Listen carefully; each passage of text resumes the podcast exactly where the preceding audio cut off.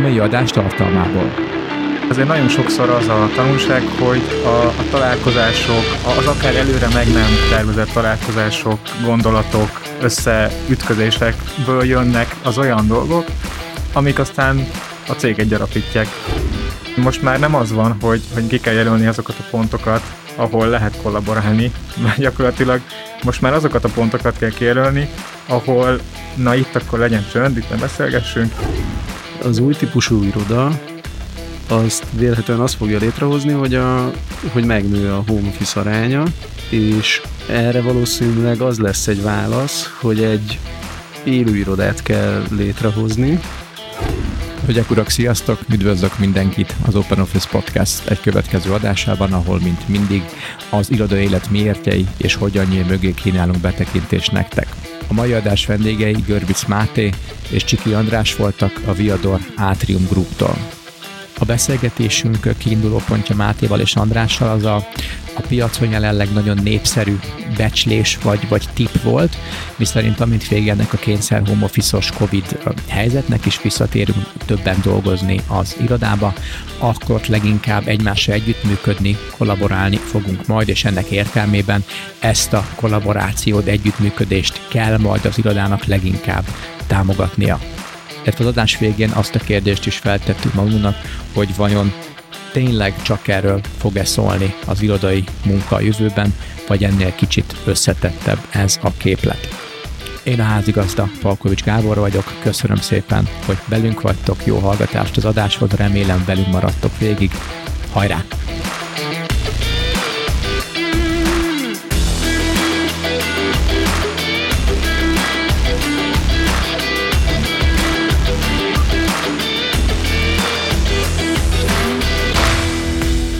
Kedves Open Office hallgatók, sziasztok! Üdvözlök mindenkit a következő adásunkba, ahol a mai vendégeim, mert hogy ketten is vannak, a Viador építész stúdiótól érkeztek, és Körbic Máté és Csiki András ülnek most itt velem. Máté András, sziasztok! Szia! Sziasztok, üdvözlünk mindenkit! Aki minket gyakran hallgat, szerintem tudja, hogy, hogy mindig egy intróval, bevezetővel, bemutatkozással szoktunk kezdeni. Meg tényleg röviden elmondjátok, hogy mit kell tudni rólatok, mit csináltok, hogyan működtök. Igen, én Görbic Máté vagyok, tervezési vezetést viszem a cégünkön belül. A cégünk alapvetően három dologgal foglalkozik, tervezéssel, projektmenedzsmenttel és műszaki ellenőrzéssel. Ez nagyon fontos az életünkben, mert ez a három dolog visszahat egymásra. A tervezésben sikerült érvényesítenünk egy nagyon erős projektmenedzsment szemléletet is, és ez a hármasság utána nagyon sok mindenben is megjelenik, de hagyom Andrást is szóhoz jutni a bemutatkozásban. Sziasztok, én Csiki András vagyok, és tervezési oldalon, építész oldalon csapatvezetőként vagyok tagja a Viadorátriumnak. Amit szerintem még fontos rólunk tudni, az az, hogy úgynevezett community company-ként szeretünk magunkra hivatkozni, ami alatt röviden azt értjük, hogy, hogy egy közösségként tekintünk igazából minden tervezési folyamatra, ami közösségnek mi tervező egy, egy részei vagyunk, de gyakorlatilag mindenki, mindenki része ennek, aki, aki a folyamatban valahogyan hozzátesz ehhez az egészhez. Megrendelő, kivitelező, bármilyen műszaki ellenőrök, gyártók, akármilyen szabályozási szervek, tehát igazából azt, azt szeretjük ebben az egészben, hogy, hogy közösen tudunk itt a, a célokért küzdeni, és ez azt is jelenti nálunk, hogy a tervezés mellett igyekszünk minden más részbe is befolyni valamennyire, és ez, ez tulajdonképpen úgy jelenik meg az életünkben, hogy, hogy ahol csak lehet, igyek, igyekezzük keresni a kapcsolatokat a, a, a résztvevőkkel, hogy, hogy közösen tudjunk valamit létrehozni a végén. Amikor azt mondtuk, hogy, hogy résztvevők, akkor nem az ügyfélre gondoltok fel, minden érintett szereplő, aki az iroda, most ugye az irodákra fókuszálunk. Tudom, hogy nem csak irodákban vagytok aktívak, de most fókuszáljunk csak az irodákra, hogy mindenki, aki, aki az iroda életében részt vesz, vagy majd használni fogja a teret. Jól gondolom-e? Igen, a, Amúgy az egyik ilyen fontos hívószó az életünkben az az ügyfélközpontúság, uh-huh. és erre van egy szörnyen bonyolult és összetett mondatunk, hogy szerintünk az ügyfélközpontúság mit jelent, de ezt Na. most nem is tudnám elmondani. Viszont úgy értelmezzük mi az ügyfélközpontúságot, már eleve az ügyfelet, hogy inkább az ilyen pszichológiai definíció szerint valójában ügyfél nekünk mindenki, aki egy adott projektben valahogy részt vesz. És ebben ő lehet külső ügyfél, akár maga a megrendelő, a kivitelező, a lebonyolító csapat, ha épp nem mi magunk vagyunk, illetve az, az alvállalkozóink, ők ugyanúgy ügyfeleink, ugyanúgy részt vesznek a projektben, és majdnem fontosabb ennél az egész külső ügyfélcsapatnál a belső ügyfeleink, uh-huh. akik a saját munkatársaink, adott esetben valakinek a beosztottja, vagy a főnöke, vagy a vele együtt dolgozók. Uh-huh. Tehát, hogy valójában minden egyes projekt egy nagy együttműködés, egy nagy kollaboráció, és mi abban próbálunk minél ügyesebbek lenni, hogy ez, ez mindenki számára így fusson le, hogy érezze, hogy mi őt is, őt is, és őt is ügyfélnek tekintjük. És hogy ő is számít. Igen.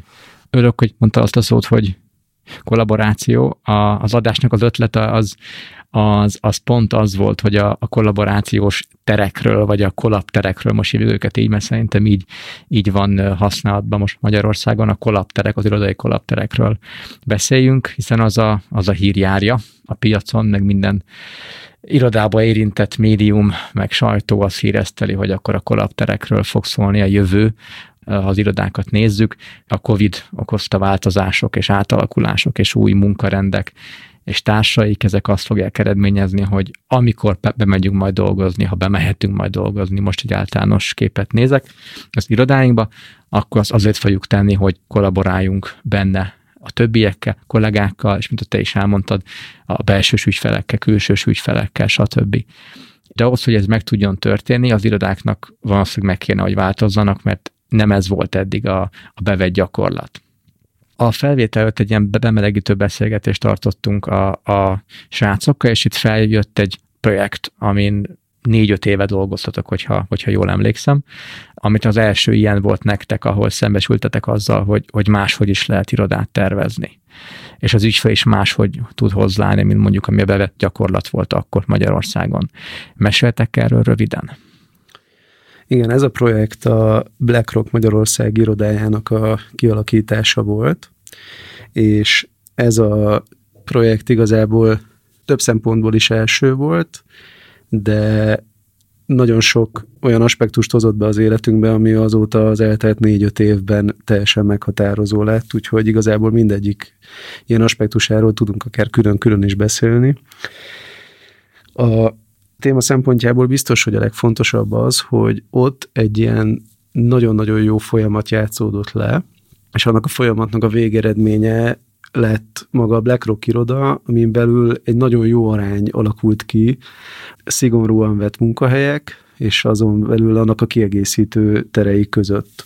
Hogyha mondjuk akarnák definiálni, hogy, hogy mik ezek a terek, akkor ilyeneket tudunk említeni, mint nyilván van, ahol étkeznek, van, ahol dolgoznak, tárgyalnak, és akkor mondhatjuk, hogy és akkor még ezen kívül vannak a, az együttműködéseknek a terei, de valójában már a BlackRocknál is ezek között nagyon nagy áthatások voltak, és biztos, hogy nem lehet éles vonalakat húzni az alaprajzon, hogy ettől eddig ilyen rendeltetés van, attól addig teljesen más.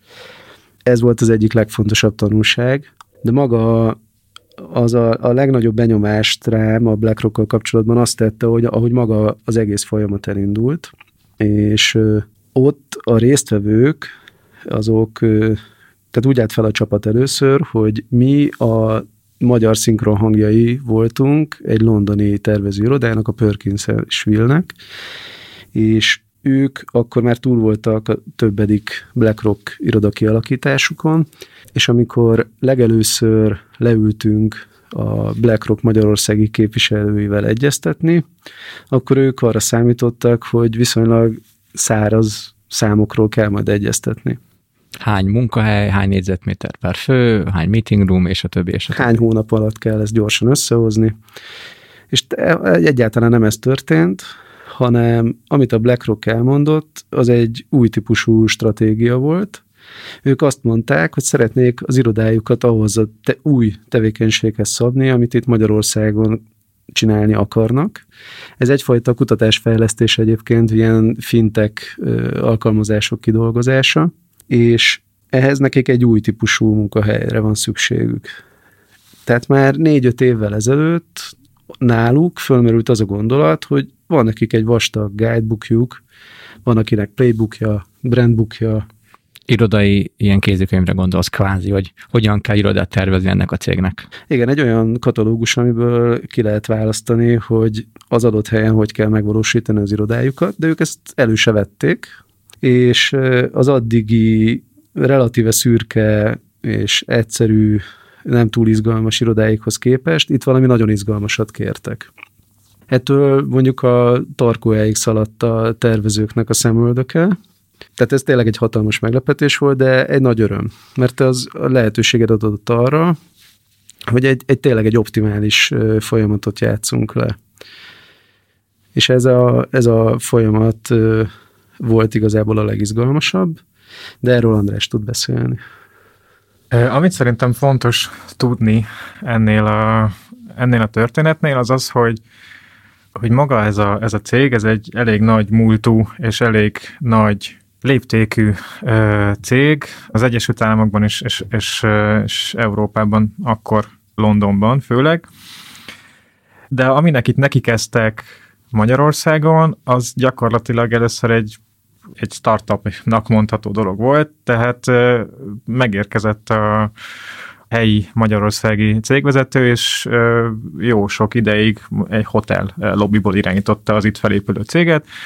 Aztán, amikor már elég sokan voltak, akkor beköltöztek egy meglévő irodába, amit viszonylag egyszerűen előkészítettek arra, hogy, hogy addig is, amíg elkészül a, az ő központjuk itt Budapesten, addig is tudják tartani a lépést azzal, hogy elképesztően sokan jelentkeztek hozzájuk, és, és ennek a folyamatnak viszonylag még az elején kerültünk ebbe a helyzetbe, ahol egy asztalnál körbe álltunk egy, egy jó nagy alaprajzot, és, és akkor az olyan kérdéseket tettük fel annál, a, annál az asztalnál, amik, amik elsősorban arról szóltak, hogy egyáltalán, hogy, hogy képzeljük el ezt a, az irodát, egyáltalán mit akarunk ebben az irodában csinálni, ami azért fontos és érdekes, mert nem arról szól, hogy na akkor itt ülnek tizen, ott ülnek tizenketten, ő neki kell oda még egy nyomtató, hanem arról szól, hogy milyen tereket uh, akarunk alkotni, milyen tevékenységek jöhetnek egyáltalán szóba az irodában,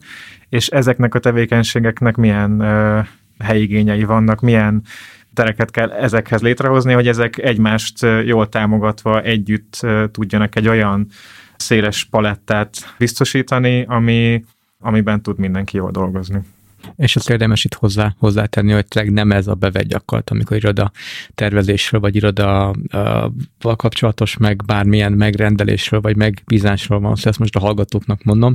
Mi ezt a szobában hárman tudjuk, de gyakorlat az tényleg az, az szokott lenni, hogy konkrét számokkal jönnek, mi tudjuk, hogy nekünk ez kell, most három volt, az újba szeretnénk, hogy négy legyen, legyen kicsit magasabb, kicsit alacsonyabb, picit olcsó, picit gyorsabban. Tehát valami ilyesmi szokott lenni általában, és az, hogy, hogy beszéljünk arról, hogy milyen érzés akartok ott érezni, milyen, milyen hangulatot, milyen tevékenységet fognak ott végezni, milyen ideig, milyen fókuszszinttel, stb. stb. Ezért évek óta küzdünk, hogy, hogy ezek a beszélgetések meg tudjanak történni, és, és, és egy ügyfél vagy egy megrendelői kör ennek a fontosságát érezze, hagyjon rá időt beszélni, és, és ezt a folyamatba be, be is tudja venni és ez itthon is, ugye 2016-ról beszélünk kb. amikor ez a BlackRock tervezés volt, ugye?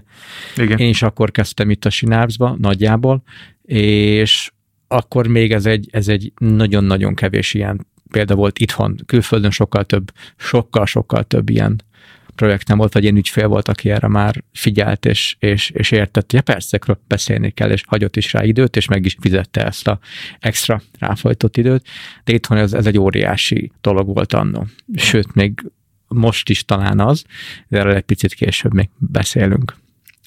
És akkor a tervezés az, az, az így kezdődött nálatok, hogy volt mód úgymond álmodni, és, és volt mód valami egyedit alkotni, ami a, ami a standardeken túlment, ugye? Igen, igen, abszolút ez, ez volt itt a akkor különlegesnek mondható felállás. És amit mindketten elmondtatok a, a kollaborációra, próbálom visszaterelni a, a, a beszélgetést, azt hiszem te mondtad, Máté, azt, hogy, hogy nem azt kérte az ügyfél, hogy, hogy akkor egy ilyen nyolcas asztal legyen benne, és mellette három meeting room, hanem, hanem az, hogy, hogy maga az aktivitás legyen tervezve, amit azt fognak csinálni, és az asztalnál is pont úgy lehet együttműködni, kollaborálni, mint mondjuk egy direktbe csak arra tervezett meeting room vagy csak arra tervezett ö, sarokba. És ez a kérdés bennem felmerült, miközben azt hallgattam, hogy, hogy lehet-e bárhol együttműködni, ténylegesen? Vagy hogy mitől függ az, hogy egy tér alkalmas-e arra, hogy együttműködjünk benne? Hát a lehet-e bárhol együttműködni, de szerintem most nagyon furcsa lenne azt mondanám, hogy á nem. Én szerintem nagyon is lehet, meg nagyon sokféleképpen lehet együttműködni.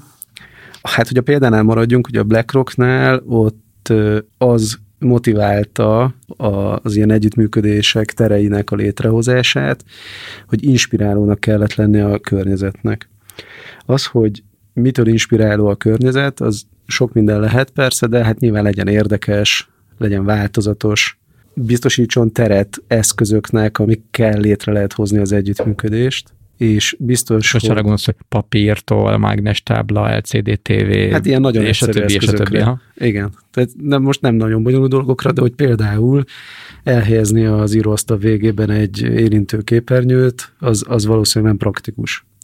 Tehát, hogy ezek az eszközök egy másfajta teret is kívánnak meg, illetve az, hogy felállj az asztal mellől a számítógép elől, vidd magaddal a laptopodat természetesen, és utána ülj le kényelmesen, ülj le magasan, álljál, menjél ide-oda, és ezek, tehát ezek, ezekre gondolok, amikor azt mondom, hogy legyen változatos. Ezt egészíti ki, hogy az legyen piros, kék, zöld, vagy fa, fém, industriális, teljesen más. Tehát, hogy ezek a, az atmoszféra teremtő lehetőségek, azok a praktikus dolgok, azok megkívánják a másik teret, és akkor ennek volt mondjuk egy harmadik lába ez az inspirálóság, és, és ott ez váltotta ki. És ezért lett relatíve nagy mennyiségű ilyen kiegészítő tér, sőt, ott a, tulajdonképpen egy azok a terek, amik mondjuk egy étkező, uh-huh. az ugyanúgy alkalmas erre az együttműködésre, ott persze nem a legkomolyabb dolgokat kell megbeszélni, mert azt egy zárt, jól hangszigetelt, kényelmes tárgyalóban kell, de vannak azok a megbeszélések, amikor még nem tudjuk, hogy honnan, hova akarunk eljutni, hanem egy zajlik egy iteráció. Egy teljesen új pénzügyi megközelítés képletét kell valahogy kidolgozni. És akkor nagyon jó, ha van kéznél filctól, papírcetli, mágnes, kisképernyő, nagyképernyő, kivetítő, bármi, ami, ami ezt segítheti, zsírkréta, tehát teljesen mindegy, de hogy ezek, e, ezt a fajta szabadságot kell tudni érzékeltetni, és ez ott egyfajta ilyen nagyon, nagyon kötetlen tér kialakításával nagyon jól sikerült. Tehát nem csak, nem csak a tervezés volt élvezetes, hanem a visszajelzések a tér használhatóságáról az is mutatja, hogy ez tényleg, tényleg érdemes ezzel foglalkozni. Előbb is említetted, hogy, hogy különböző típusú kollapterek vannak, és hogy kvázi bárhol lehet akkor ö, kollaborálni, hogyha ez a, ez a, a, a, a szabadság adott, vagy az támogatva van az, az adott térbe ahhoz, hogy tudjunk együttműködni. Picit a típusokról tudnátok beszélni, mert hogyha én arra gondolok, hogy maga az a szó is, hogy kollaborációs terek, meg kollapterek, az egy nagyon szakmai kifejezés volt, amit mi a szakmán belül használtunk, de ügyféltől vagy sajtóba sohasem, sohasem hallottam, biz csak ilyen, ilyen lazán, ilyen-olyan Facebook cikkekből, hogy kollapterek így, kollapterek úgy, és amikor ez a, most hívjuk, hogy a laikus közönség erről beszélt, akkor igazából egy szó létezett, a tárgyaló, vagy a meeting room. És mi a tárgyaló, asztal, konyha, WC, reci, kb. ezek voltak a tipikus terek, amik, amikről mindenki ismer, és, és ilyen-olyan cikkekbe is beszéltek. És ugye nem csak a tárgyaló az egyetlen kollaborációs tér nyilván, hanem az csak az egyik fajtája.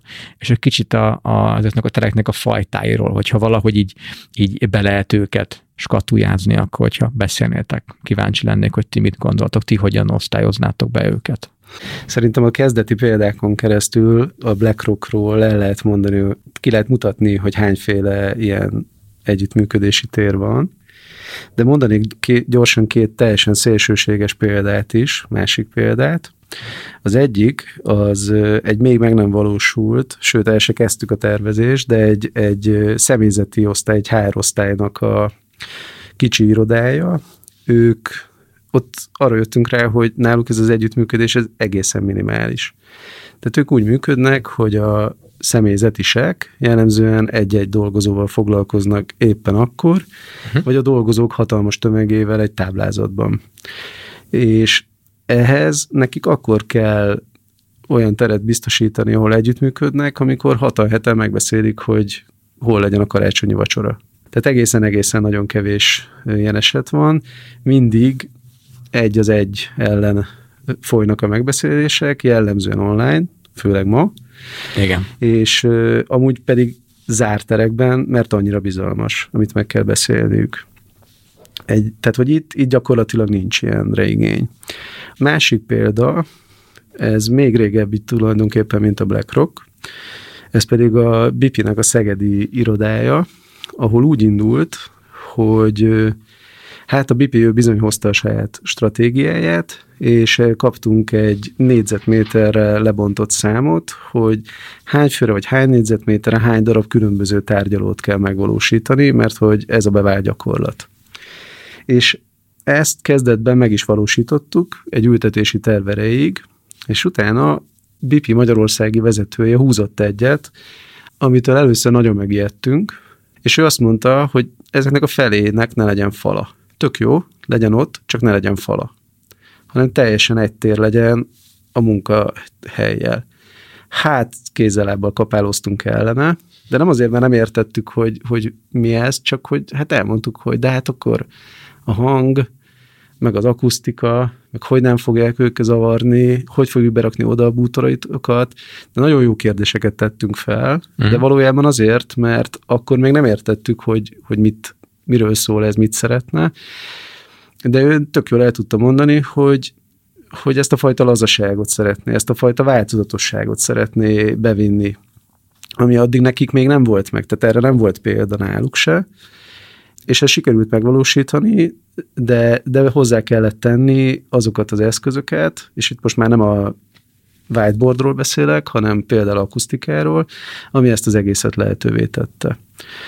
Most a, visszatérve a BlackRockhoz, ott, ott ehhez már meg volt az abszolút profi környezet, tehát mi is egy, egy profibak voltunk, de az a háttér, ami rendelkezésre állt, akár a megrendelő, akár a tervezők részéről, az, az lehetővé tette, hogy mindenféle tanástalankodás nélkül álljunk ehhez hozzá. Uh-huh. András, neked a, a kollaptereknek a típusához egy hozzáfűzni való, amikor, amikor eddig beszéltünk, az, hogy nyitott vagy zárt, most bedobtad, Máté, az online-offline, ami egy, az egy külön téma szerintem, hogy, hogy milyen terek kellnek, vagy hogy amikor valaki online, valaki offline, vagy mindenki online, de bármi egyebet hozzáfűznél, hogy milyen típusú kollapterek vannak.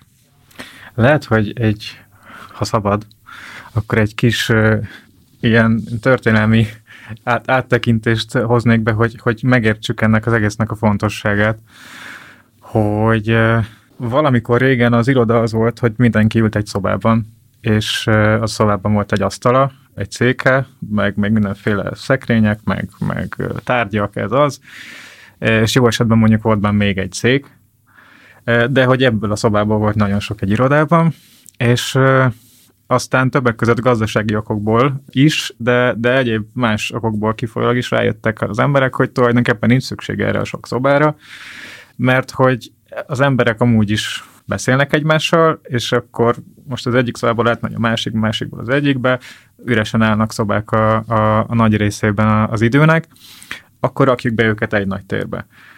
És ez jó ötletnek tűnt elsőre, de aztán meg rájöttek, hogy viszont ezzel elveszítették azt, amikor például egy szobában ketten ott megbeszéltek valamit, mert az egyikhez beugrott valaki más, hogy, hogy erről kéne beszélni, és akkor még egy harmadik is, mert éppen arra járt, És hogy szerintem, amiről beszélünk most, a, a kollapterek, az, az ennek a, az evolúciónak a valamelyik közbenső lépése, amiről még nem tudjuk pontosan mi lesz.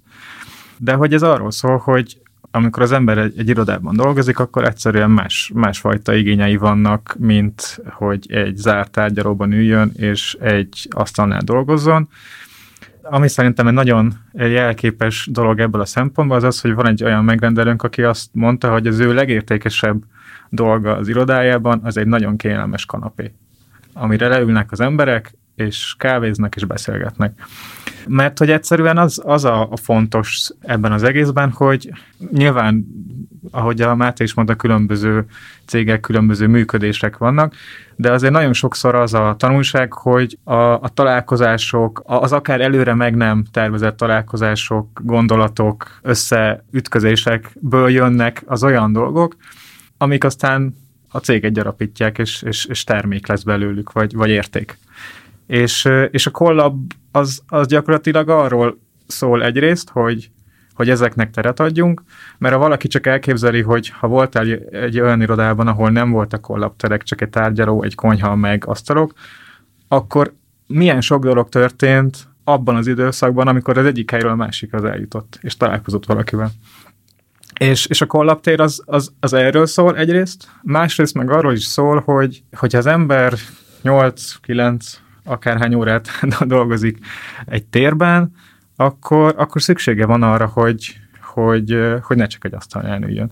És ez, ez fizikai okokból is, tehát ergonomiai szempontból is fontos, de, de hogy egyszerűen akkor érzi jól magát, hogyha vannak olyan terek, amiket, amiket tud használni egy, egy asztalon kívül, és hogy erre egyszerűen vannak igények, és főleg most annyi, annyiféle fajta módon tudunk egymással kommunikálni, hogy, ezek a finomságok fejlődnek most éppen, és ezek az arányok változnak, hogy hány darab olyan asztalon van, ahol, ahol egyáltalán megvan-e mondva az nekem, hogy az az én asztalom, vagy nem.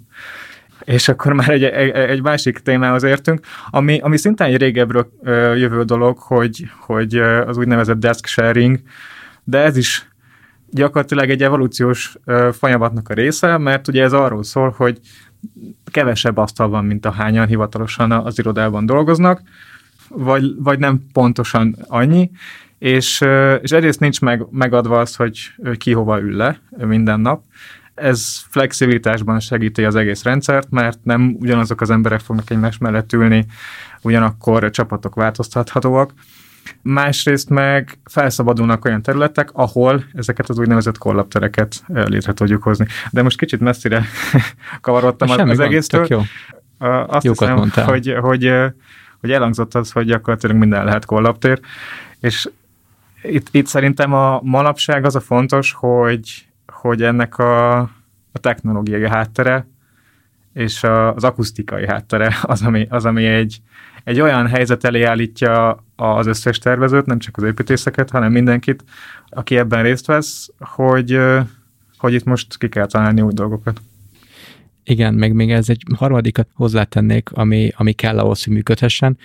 Mondtad a, most hívjuk úgy, hogy, hogy tér az akusztika, a falak, anyagok, stb. A technológia, a akusztikát beleértem, wifi-t beleértem, a tollat beleértem, a papírt beleértem, minden, ami, ami, ami engedi, hogy egy tér tudja működni, és behoznám még az, az emberi faktort. Mert pont amiket most te is felhoztál példák, a, a dash sharing, ami ugye bizonyos helyeket megosztanak emberek, vagy mert kevesebb asztal van, mint ahány ember használja a teret, vagy az irodát, ezért mindig máshová ülsz, nem ugye a munkád is egy picit mindig, mindig más, nem ugyanazt csinál, hogy 8-9 órán keresztül tisztelet a kivételnek de hogy az emberi faktor behozva, hogy ha egy tér, mint tudjuk, bármi tud működni úgy, mint kolaptér, hogyha megfelelő technológia, vagy megfelelő kialakítás ott van, és ezt hosszú távon engedni tudja, hogy az emberek tudják-e és úgy tekintenek -e rá, mint hogy az egy kolaptér is lehet. A vezetőség rossz szemmel nézi -e, ha azt nem úgy használod, hogy azt ő gondolja, hogy azt használni kéne, mert ő mikor aláírta a cekket az, az, az irodáért, akkor ő azt, ő azt gondolt, hogy azt csak arra lehet használni, és őt zavarni fogja, hogy de azt másra használják, vagy, amit te is mondtál, pont azt látja benne ezt, a, ezt az esetlegességet, és hogy jaj, de jó, az embereim beszélgetnek a munkáról, és éppen innoválnak, ami, ami neki is, mint vezető a nap végén reméljük, hogy, hogy jó eredményt fog ö, elérni, és szerintem egy óriási kihívás a, a mai napig, mert mi ezt értjük, de akár ha magánember is visszavetítjük, ezt a, azt a, a design thinkingben is van egy ilyen háromszög, mi az, ami üzletileg megvalósítható, mi az, ami kívánatos, és mi az, ami azt hiszem anyagilag is, is, is belefér, és ennek a, a közös meccéspontját megtalálni, mindig nehéz. Sőt, rohadt nehéz, és szerintem akkor működik egy iroda jól, amikor az emberek nem kell, hogy elgondolkozzanak azon, hogy használhatom, fölül megfogha, elbír, meg mi van, ha ráírok, hanem adja magát, és mindenki tudja és érti. És nem, szerintem nem is akarják, és nem is kell átgondolniuk azt, hogy most emberileg én ezt szabad, vagy a szabályok engedik, most az attól az fog működni, nem csak oda megy, használja, és működik. Van egy, hívas hívjuk úgy, hogy, hogy flow, és azt az egész szervezet így, így kezeli. Amiben vissza szeretnék ezzel utalni, hogy akár a BP-t, amit felhoztatok például, akár a BlackRock, vagy akár más. Tök jó, hogy a menedzsment, vagy a döntéshozók, vagy akivel, a, akivel tárgyaltok, vagy aki ezekben ott van, vagy tárgyalunk, és ott van ő neki van egy ilyen szándéka, hogy legyen egy ilyen véletlenszerűség, egy lazasság, inspiráló környezet, és a többi, és a többi, de hogy ez, ezt hogyan adják át a dolgozóknak? Ők is értik el, tudják -e ehhez, hogy, hogy, hogy, hogy ez a tér így is tud működni, úgy is tud működni. Ebben van-e tapasztalatok, hogy, hogy hogyan zajlott mondjuk ez a BlackRocknál, vagy a BP-nél, vagy akár máshol? Hogy amikor már ott vagyok, az iroda kész, emberek gyertek, használjátok, akkor mi történik, milyen jó vagy milyen rossz gyakorlatokat láttatok erre? Itt is szerintem igazából két, két irány van. Valaki azt gondolja, hogy mi ezt kitaláltuk, és akkor ez, ez, ez így lesz jó. Ez jó lesz. és, és van hozzá egy, egy bizonyos ilyen kultúra, egy vállalati kultúra, és ez, ez, ez sokszor előjön már igazából a beszélgetések elején, mert nagyon sokszor az merül föl, hogy oké, okay, hogy ezt szeretnénk, de ettől mondjuk most nagyon távol vagyunk, és, és nem azért, mert, mert nincs rá pénz, vagy mert nincs rá hely, hanem azért, mert egyszerűen az emberek nincsenek hozzászokva, és hogy ez egy, ez egy abszolút nagyon fontos és nem elfelejthető dolog, hogy, hogy bárki bárhol kitalálhat bármit, de hogyha azok az emberek, akik ezt használják, ők nem kapnak segítséget abban, hogy, hogy ezeket hogy lehet használni, akkor, akkor az nem fog működni, és, és az egyik a segítség, a másik meg, meg annak a nyomon követése, és itt szerintem ez a, ez a ciklikusság jön elő, ami, ami a mi munkánkban nagyon sokszor meghatározó, hogy, hogy egy térnek, egy, egy épületnek van egy életciklusa, ami, ami általában szépen újra kezdődik bizonyos időközönként, Igen. és mi vagy a leges legelején kerülünk oda, amikor még akár nincs is épület, vagy akkor, amikor már van, de kicsit szeretnének rajta változtatni, vagy kaptak valamit, és, és az egészet újra kell gondolni. És hogy ebben a, ezen a ponton fontos az, hogy hogy maga, maguk a cégek is kövessék azt, hogy, hogy az emberek hogy használják a tereket, és, és készüljenek föl arra, hogy változtatni kell. És ez most nem is lehet szerintem egyértelműbb 2021-ben, hogy, hogy az a legfontosabb, hogy arra kell felkészülni, hogy, hogy bármit is kitalálunk, előbb-utóbb biztos, hogy változtatni kell rajta, és, és ez a változás, ez, ez, ez szükséges, ez, ez be fog következni így is, úgy is. Igen, most megint eszembe jut a, a design thinkingnek ez a, ez a dupla gyémánt módszert, ami kb. pont ezt mutatja be, hogy hogyan, ott maga ugye a, a, a tervezésről szól, hogy hogyan gyűjtesz infót, a szűkíted, majd gyűjtesz, és akkor valamit az, az, a folyamatnak a végén leadsz kvázi, mint, mint hogy végtermék ez a kétszeres iteráció, divergálás és konvergálás során. Amit most mondta nekem, egy, egy egyszer jutott eszembe, az pedig a tulajdonosi, ez kettő szó, bocsánat, a tulajdonosi szemlélet, hogy kvázi ezt, én ezt hallottam ki abban, amit mondtál, hogy egy, egy cég vagy egy döntéshozó testület érezze és, és birtokolja ezt a szemléletet, hogy észreveszik, amikor valami nem, nem működik, megállnak, és elgondolkodnak, hogy mit lehetne csinálni, és tesznek is valamit, és ha kell, akkor segítséget kérnek építészektől, vagy, vagy egyéb szakértőktől, hogy jó, valami, valami nem működik, vagy akarok egy újat, a következő ciklusba szeretném indítani, vagy ciklus közben változ valamit, hogy nem igazán működik, és ti hogy látjátok ez a szemlélet, mennyire van meg azokban az ügyfelekben? Vagy akár külföldön, hogyha van erre példa, akikkel dolgoztatok, vagy kapcsolatba kerültetek. Láttok-e különbséget például? Én szerintem kétféle szemlélet van a tulajdonos vagy vezető részéről.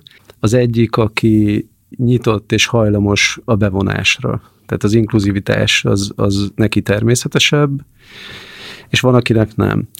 Én azt hiszem, hogy a, hogy hát a tapasztalataink alapján talán külföldön ez a, ez a fajta nyitottság, ez, ez egy a magától értetődőbb vagy elterjedtebb, bár nem mindenhol. Mondjuk, hogy nyugatabbra biztos, hogy elterjedtebb. Mondjuk jellemzően a nagyobb cégeknél ez szerintem megint szintén egy picit elterjedtebb, egyszerűen a léptékből adódóan. Erre is lehet most szerencsére több jó példát is mondani. Például nemrég készült el az Intrum irodája, és a tervezési folyamatban egy olyan érdekes módszert alkalmaztunk közösen a, az Intrum képviselőivel, hogy a dolgozók maguk közül nagyköveteket választhattak, és a nagykövetekkel nagyon sok mindent egyeztettünk. Volt pályázat például, ami, ami mondjuk egyébként teljesen nyitott volt, tehát nem csak a nagykövetek számára, de például a tárgyalók elnevezésére mm. egy ilyen teljesen nyitott pályázatot csináltunk. Ott a téma is teljesen nyitott volt, és hogy a témán belül milyen elnevezések lehetségesek. Nagyon-nagyon sokan pályáztak. Hát ugye azt hiszem 400-nál több dolgozó uh-huh. van az Intrumnál, és hogy egy, egy szabad szemmel jól látható mennyiségű pályamű érkezett, talán ilyen néhány tucat. Úgyhogy ez, ez egészen biztosan érdekelte a dolgozókat, és ez a fajta bevonás valójában szerintem együtt jár ezzel a szemlélettel, ami lehetővé teszi utána, hogy, hogy ilyen nyitott terek, együttműködésre alkalmas terek, kollab, vagy, vagy bármilyen olyan laza rendeltetés is beleférjen egy irodába, ami, ami van, ahol nem egyértelmű. Úgyhogy szerintem ebben viszont van elvágólagosság, tehát az, aki nyitottabb, az rá fog érezni, hogy ezek kellenek. Sokszor nem is feltétlenül szorul rá mi tanácsainkra, de nagyon sokat tudunk segíteni. Van, aki pedig ebbre, erre nem hajlamos, bármilyen okból, és ott, ott meg ebből semmi nincs valószínűleg. Tehát se, se az együttműködésnek nincs tere, akár fizikailag, akár nem fizikailag, mm. se a, a bevonódásnak a dolgozók részére. Ami, ami most ilyen szörnyen szomorúan hangzik, de hát valójában szerintem nagyon-nagyon sok ilyen hely van. Valószínűleg ezek ilyen kisebb léptékű cégek, nem és, feltétlenül és, szerintem. Hát nem feltétlenül, nem, nem azt mondtam, hogy az összes kis cég ilyen. az, az, az tényleg nagyon szomorú lenne, de, de hogy ott, ott ez egy jellemzőbb, és szerintem egy bizonyos léptékkel el, eljön, meg fel kell nyílni a, a szemeknek, hogy annyiféle ember lesz vala a vezetők körül, hogy látniuk kell, hogy ilyen bezárt szobákkal, bezárt szemmel ezt nem lehet továbbvinni.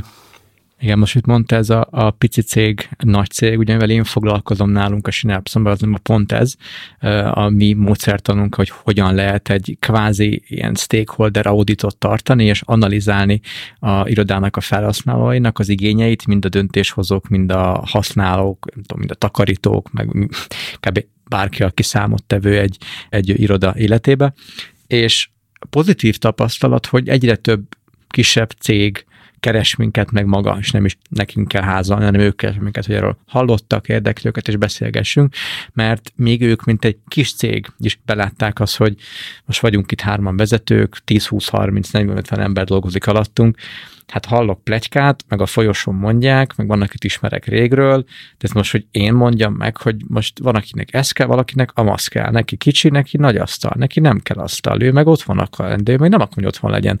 Hogy ezt így nem értik, és hogy valahogy segítsünk, vagy a, a bevonás, és hogy közösen uh, hogyan tudunk segíteni, hogy hogy gondolkozzanak, és ők is hallják egymásnak az érveit, hiszen belátták, hogy a nap végén ők fogják az irodát használni, vehetnek bármilyen tök jó tervet, meg megvehetik bárkinek a véleményét, hogy szerintük mi fog működni ennél az adott cégnél, de a nap végén rajtuk fog állni, hogy tényleg tudják-e használni és jól. És a másik oldalról meg, meg a nagy cégeknél látom azt itthon, és talán ahhoz lehet kötni, hogy milyen, milyen kultúra jellemz adott céget, milyen országból származik, egy germán kultúrából jön-e, mediterrán kultúrából jön-e, ázsiai kultúrából jön-e, és a többi, és a többi, hogy mennyire fél attól, hogy rosszul sül el és a leggyakoribb felem, én, az, azzal találkozok, hogy, hogy azt hiszik, hogy az, hogy bevonjuk őket, megkezdjük őket, az már ilyen Pandora szelence, és akkor csak arról van szó, hogy egy igény lista, hogy nekem ez kell, nekem az kell, kék autó, piros autó, zöld szőnyeg, kétszer akkora, több, több fizetést akarok, nem akarok mellettől, mert büdös, és a többi, és a többi, és a többi. És nyilván ebbe, hogyha ezt csinálnánk, az nem lenne jó, mert ez, ez, ez elég nehezen lefordítható tervezési programra és alaprajzra, vagy ez az alapvető félelem jobban megvan nagyobb cégekben. Szerintem legalábbis, ahogy az, ahogy, ahogy az én tapasztalatomban láttam. Talán azért, mert hogy próbálkoztak bevonással, hiszen egy nagy cégnél mindenre van egy ember, aki tud valamit csinálni, max nem jól, és csináltak egy kérdőívet, volt egy szavazás, és az eredmény az olyan lett, hogy ránéztek, és azt látták, hogy azzal nem tudunk mit kezdeni, mindenkinek más kell. Köszönjük szépen, az a három ember továbbra is, továbbra is el, eldönt, hogy hogy fog kinézni az iroda, ami nyilván nem jó és én is azt gondolom, hogy a bevonás az nem feltétlenül egy, egy tudom, gyengeségnek a jele, vagy hogy egy, egy, egy ilyen grátis kis bónusz, hogy na most tessék, elmondhatok véleményt, hanem, hanem információkérés fontos szereplőktől a történetbe, amiknek az alapján jobb döntéseket lehet hozni. Nem biztos, hogy fognak, de jobbakat lehet hozni. Ezzel kapcsolatban a kérdésem mozzátok az pedig az, hogy szerintetek hogyan kell jól bevonni irodába, hogyan kell jól kérdezni szereplőket, amikor irodáról van szó, vagy akár mi az, ami nem működik szerintetek. Jó és rossz példák is jöhetnek. Hát amit megtapasztaltunk, és, és nagyon jól működött, az, az visszautalva például a BlackRockra, illetve most már szerencsénk volt, és két olyan tervezést is meg tudtunk csinálni, ahol ez szintén működött. Mindenhol picit máshogy, de, de még abban is szerencsénk volt, hogy ebben voltak velünk együttműködő partnereink, ami azóta odafejlődött, hogy egy ilyen közös nemzetközi hálózatnak válhattunk a tagjaivá. Uh-huh. Ez az IDEA Network, International Design Alliance, és ennek részei tervezőirodák, jellemzően nyugat-európai irodák, de van lengyel, román, partnerünk is, és ők azért igazából globális szereplők ráadásul, tehát a Egyesült Államoktól Kínáig, Spanyolországtól Dél-Amerikáig rendelkeznek irodákkal. Tehát ez valójában egy óriási tervezői kupac, és ebben a kupacban már nem csak, valójában nem csak építészek vannak, de nem is kifejezetten mondjuk szakági tervezők, vagy klasszikus szakági tervezők, hanem megint csak kedvenc példám, hogy a Perkinsfield londoni irodájában dolgozik egy orvos, de ő orvos-orvos. Tehát ő meg tudna gyógyítani. Okay. Illetve van hat kép, szakképzett nővér, és ők nem azon dolgoznak, hogy felsegítsék az agyon dolgozott építészeket, hanem ők kórházakhoz szakértenek. Tehát, hogy ilyen szintű wow. szolgáltatásokat is nyújtanak, és még elképzelhető, hogy akár ezen kívül mik, mik vannak. Tehát akkor egy ilyen belső fókuszcsoportot hoztak létre Igen. kvázi Igen. kórházaknak. Igen. És e- ez, ezzel a szemlélettel fognak neki munkahelyek tervezésének is, tehát elképesztően profin tartanak interjúkat, ezt most már három esetben is így végignézhettük. Uh-huh. Szűkebb, tágabb fókuszcsoportok, online, vagy személyes beszélgetések, mm, van, amikor ez csak anyagválasztásról szól. Nekem a kedvencem, amiről sajnos nem tudok mesélni, de az András tud róla mesélni, szerencsére, az a, az, az envisioning. András, mi ez, hogy envisioning? A ti értelmezés, vagy a ti használatotokba? Az envisioning bocs, megint messzebbre kezdem, hogy, hogy, hogy, hogy, mit jelent az, hogy, hogy bevonás a, a, a közösségnek, ugye, mert gyakorlatilag erről beszélünk. Igazából onnantól kezdve, hogy nem egy darab ember van egy cégnél, aki azt mondja, hogy, hogy ez lesz, onnantól kezdve már, már bevontuk valamennyire a céget, a döntéshozókat ilyen-olyan szinteken. És És hogy szerintem a, az eredeti kérdéshez, kérdéshez visszatér, vagy hogyan kell ezt jól csinálni, meg hogyan kell rosszul csinálni.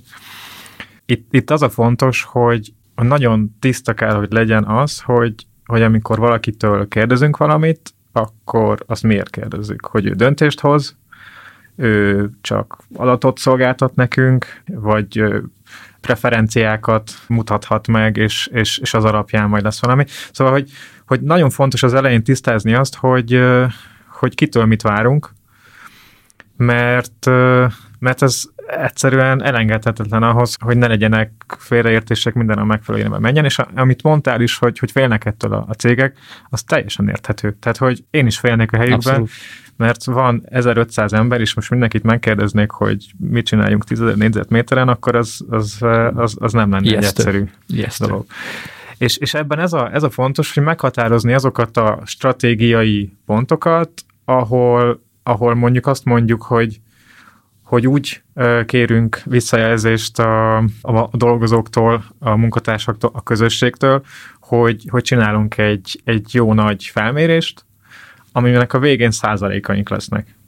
És, és akkor megvannak az alapadataink ahhoz, hogy a főbb stratégiai pontokban, amik, amik igazából a, az egész projekt költségvetésével, időzítésével mindennel összefüggnek, és meghatározzák azt, abban van egy, van egy olyan adatunk, ami már nem csak arról szól, hogy hát én szerintem, mint vezető, én azt gondolom, hogy ebbe az irányba kéne menni, hanem, hanem van egy, egy adathalmazunk. Adattámasztás, igen. Igen. És, és, és ez, egy, ez egy fontos kiinduló pont, és akkor ezután lehet azon gondolkozni, hogy, hogy hogyan szeretnénk az embereket bevonni ebbe a, ebbe a folyamatba még ennél is jobban, mert ezek után is még vannak olyan lépések, hogy mondjuk létrehozunk egy fókuszcsoportot, Igen. És, és ezzel már gyakorlatilag kiküszöböltük azt a, az első problémát, hogy nem kell mindenkivel beszélnünk, mert azt mondjuk, hogy mindenki válassza ki a csoportból azt, aki a, a hangadó lesz, és képviseli őt, és, és akkor ez alapján mehetünk tovább. Vagy az is lehet, hogyha meg tudunk határozni olyan pontokat a tervezés folyamatában, ahol azt mondjuk, hogy most kiírunk egy pályázatot, és ezt a pályázatot mindenki megkapja, és mindenki bármit beküldhet, akkor akkor nagyon sokszor az szokott ennek a, a vége lenni, hogy, hogy mondjuk arra a pontra, területre, amire ezt meghatároztuk, kapunk 4, 5, 6, 8 nagyon jó elgondolást, és kapunk még 24-et, vagy 45-öt, amit meg, amit meg tök másról bele lehet építeni, és ez, nem, és ez nem lett volna a zsebünkben, tehát hogy mi is kitaláltunk volna valamit, e, de pont ezt nem találtuk volna ki. És, és szerintem ez a, ez a kulcsa ennek, hogy, hogy meghatározni azokat a stratégiai pontokat és azokat a, a köröket, e, meg eszközöket, e, amik rendelkezésünkre állnak ebben a, ebben a folyamatban, és nagyon óvatosan kezelni ezt az egészet, mert, mert ez, egy, ez egy nagyon érzékeny téma, igazából gyakorlatilag független attól, hogy tíz vagy, vagy ezer főről van szó. Egyetértek abszolút.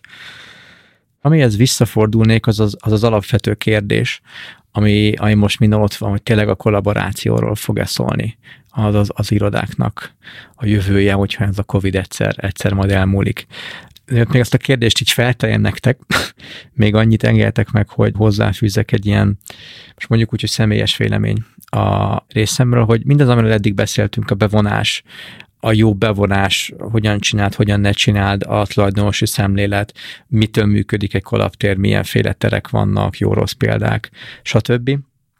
Amitől szerintem a igazán függ az, hogy ez működik, az pedig valahol egy, talán a, a szabadságnak tudnám mondani, talán inkább a bizalom szó az jobb jobb nekem erre, hogy az nem jó, hogyha, hogyha valaki meg akarja mondani, hogy kollaborálni kell, vagy ti többet fogtok kollaborálni, mert ezt mondtam, vagy, vagy, vagy ezt, ezt, ezt, ezt olvastam, és lehet jól kérdezni jó embereket jó módon, jó célral, de ha rosszul használjuk föl, vagy félreírtjuk, vagy, vagy nem bízunk benne, hogy azok tényleg őszintén mondták, és az asztalról lesöpörjük, hogy jó, azok hülyék, meg mindig ilyeneket mondanak, hagyjuk már, hanem ez a bizalom megvan, és most nem, nem csak a döntéshozókra akarom ezt hárítani, nyilván nekik a, az, az ő szerepük a, a legfontosabb, de saját magamon is tapasztaltam azt, amikor, amikor én is elvárásokkal kezdtem neki egy projektet, hogy az egy IT cég, akkor biztos azt fogják majd mondani, hogy valami ilyesmi,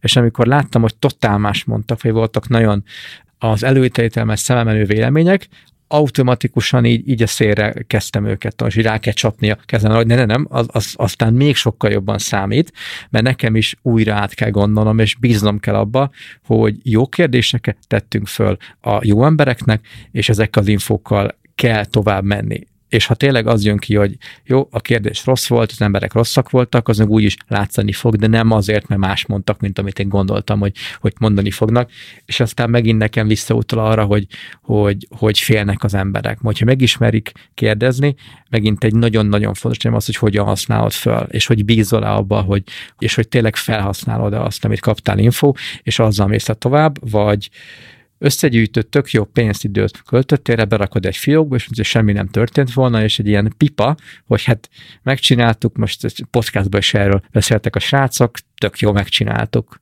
De hogy utána a fiókba rakják, az nagyon-nagyon nem jó. És kicsit attól félek most is, hogy azzal, hogy ez hangoztatja a média, vagy a sajtó, vagy így a, a, a közönség, a, az emberek, hogy iroda csak kolab, úristen, csak otthon fogunk fókuszáltan dolgozni, mert de jó a home office, valakinek jó, valakinek nem jó, de hogy ne kövessük azt a hibát szerintem, hogy ezt így előre ki, kivetítjük, hogy, hogy iroda, kolab sokkal jobban, háromszor annyira, és mindenki, minden cég most, most rohan hozzátok, hogy ötször annyi kolab te tervezetek, tessék, itt az alaprajz, több kolabot bele, mert, mert ez, most a, a, a divat. Mit gondoltok erről? Én azt hiszem, hogy itt is az a válasz erre a kérdésre, amit te is megválaszoltál, hogy, hogy nincs olyan, hogy, hogy megmondjuk, hogy ez lesz, mert hogy nem tudjuk, hogy mi lesz. És hogy a, a mindenféle csápokat, azokat így ki kell nyújtóztatni, és, és figyelni kell arra, hogy mi van, és nyitottnak, nyitottnak kell lenni arra, hogy valamilyen változás fog jönni. És a, ilyen konkrét válaszként erre a helyzetre igen, a kollap tér az bizonyos szempontból most fontosabb lesz, az biztos, de ahogy azt se felejtsük el, hogy nagyon sok ember az elmúlt nagyon sok hónapban úgy dolgozott otthonról, hogy ez neki nem volt jó. Hogy nem volt meg a megfelelő környezete, nem tudott koncentrálni, nem volt meg a technológiai háttér. És amikor, amikor lehetőség lesz arra, hogy, hogy ők most visszamessenek az irodába, akkor ők ezekért is vissza akarnak menni, és ezeket is biztosítani kell. És, és amit mondtál, hogy a fókusz, fókuszterek, ez, ez igazából egy, egy érdekes folytatása annak a korábbi evolúciónak, Igen. amiről beszéltünk, hogy, hogy most már nem az van, hogy, hogy ki kell jelölni azokat a pontokat, ahol lehet kollaborálni, mert gyakorlatilag most már azokat a pontokat kell kijelölni, ahol na itt akkor legyen csönd, itt ne beszélgessünk, itt akár ilyen tech-free zone, és, és ilyen dolgokat kell létrehozni, és ezek mind attól függnek, hogy, hogy milyen emberek dolgoznak azon a helyen, és milyen munkát végeznek. Szerencsére nem rohannak hozzánk tömegével, hogy négyzetkilométernyi kollabot kell létrehozni, és azért szerencsére, mert, mert ez tényleg tévedés lenne, úgy, ahogy elmondtátok pont azért.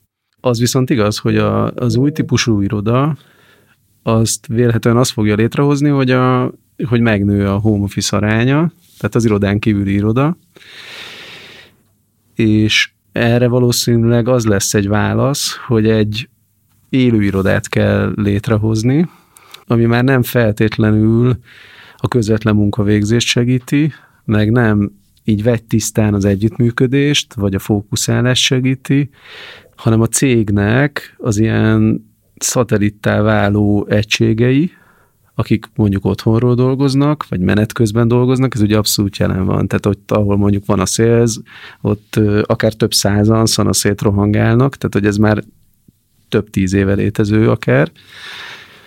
De hogy szóval, hogy ezeket a, a bolygó egységeket néha azért össze lehessen hozni, vagy minél rendszeresebben össze lehessen hozni, és fenntartani azt, a, azt az ilyen lazuló fizikai egységet, vagy szellemi egységet.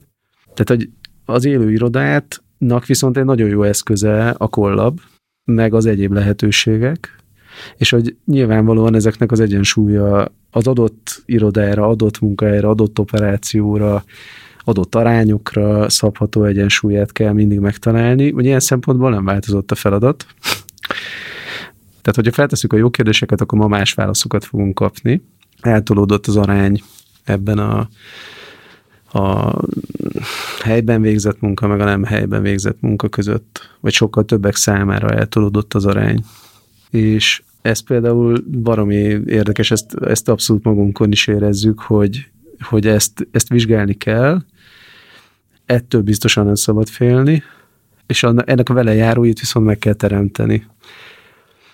És itt most arra gondolok, hogy a, hát ugye mi kreatív munkát végzünk, én azt gondolom, hogy egyedileg egyénenként kitalálni a jót nem tudjuk, nem, nem tudunk, igazából a legkisebb dolgot sem szoktuk tudni egyedül megtervezni kifejezetten törekszünk arra, hogy, hogy az egészen pici dolgokat is legalább ketten vigyék végig. Legyen valaki, akivel az adott témában tényleg relevánsan lehet beszélgetni, mert a másik is legalább olyan mélységbe belelát abba a problémába. Ez akkor is így van, hogyha ez egy 15 négyzetméteres büfé, amihez tényleg nehéz ketten hozzáférni, de mégis. És a, az, hogy ezek a beszélgetések meglegyenek, ez mondjuk érdekes egyébként, hogy ma így ketten jöttünk, sőt szerencsés, mert én például hát ha nem is az első adandó alkalom, de amikor már ez értelmes volt, akkor visszaköltöztettem a kis csapatomat az irodába, uh-huh. és ők, ők ezt nem bánták, de egyszerűen azért, mert annyira intenzív volt a feladat, hogy ott megváltozott. Tehát ott például az, hogy fizikailag tudjunk együttműködni, az sokkal fontosabbá vált, és nyilván a, az Andrásék adott feladata is szörnyen intenzív volt, de akár az ő habitusuk, vagy gyakorlatuk, vagy az az adott feladat, az alkalmasabb volt arra, hogy azt teljesen online csinálják. Tehát ők, ők például a mai napig nem költöztek vissza az irodába, úgyhogy nálunk az a, az arány úgy, ilyen mondjuk 20-30 százalék körüli a, a, az irodában bent lévő arány, hogy az, az egy fix csapat gyakorlatilag. Akik jönnek, mennek, az egy, az egy ennél sokkal kisebb csapat, a nagy többség pedig fixen otthon van. És hogy nyilván ez egy ilyen szinte tiszta technikai dolog lehetne, hogy ezt az együttműködést hogy lehet támogatni, de valójában ez egy kulturális dolog. Tehát mindenkinek meg kell tanulnia ezeket az etiketteket, meg újra meg kell tanulnia, meg felerősítenie, meg megváltozik. És, és biztos, hogy ezt ki kell egészíteni annak a lehetőségével, hogy hát nem is az, hogy időnként összejöjjünk, hanem hogy ez egy cél legyen mindenkinek a fejében, hogy ő akarjon a többiekkel találkozni, az be legyen ütemezve, hogy milyen típusú feladatokhoz akkor be kell menni. Úgy, hogy, hogy mondjam, hogy szándékosan, hogy direktbe tervezzel, vagy terveztek olyan közös aktivitást, ami arra sarkalja a dolgozókat, hogy ez személyesen lesz a legjobb, és gyertek be erre az egy aktivitásra. Valami ilyesmire gondolsz? Nem feltétlenül, de egyébként ez, erre, ez, ez mindenképpen kell. Tehát a, mondjuk a csapatépítés online, azt mi megpróbáltuk, és vicces is volt egy nem ideig, de csak online nem működik. Tehát nem, nem, a, nem a csapatépítésére gondolok tisztán, hmm. de arra is, hanem hogy be kell azonosítani azokat a feladatokat, amit hatékonyabban lehet megcsinálni fizikailag közösen, de van olyan feladat, amit hatékonyabban lehet megcsinálni nem így. Meg van olyan, amit hatékonyabban lehet megcsinálni egyedül. Hát egyébként ugye ezt csinálod például te is, tehát hogy felteszed a kérdéseket, hány órát dolgozol egyedül, hány órát dolgoznál egyedül, hogyha lenne rá lehetőség, hány órát dolgoznál együtt valakivel, hogy látod, mit lehet. És ezek nem csak időben, időmennyiségben, hanem feladattípusokban is elkülönülnek, és ezt mindenkinek saját magának tudatosan kell csinálnia, de ebben segítenie kell a cégnek, hogy ezeket be lehessen azonosítania. Biztos, hogy diktatórikusan ez sem működik mint ahogy hát a legkedvőbb dolog nem működik így. Van, aminek így kell működnie. Igen, valamit meg kell mondani másnak, igen. Uraim, köszönöm szépen a beszélgetést. Ez egy remek végszó volt szerintem. Srácok, köszönöm szépen, hogy eljöttetek. Nagyon kellemes napot kívánok nektek. Aki kapcsolatba szeretne veletek lépni, hol tudja ezt a legkönnyebben megtenni? Hát van nagyon sok telefonszámunk, és az internet ad arra lehetőséget, okay. hogyha valaki rákeres arra, hogy Viador Atrium, akkor meg fog minket találni, és mi is köszönjük szépen a lehetőséget. Köszönjük. kedves hallgatók, köszönjük nektek is, hogy velünk voltatok. Minden jót, hajrá!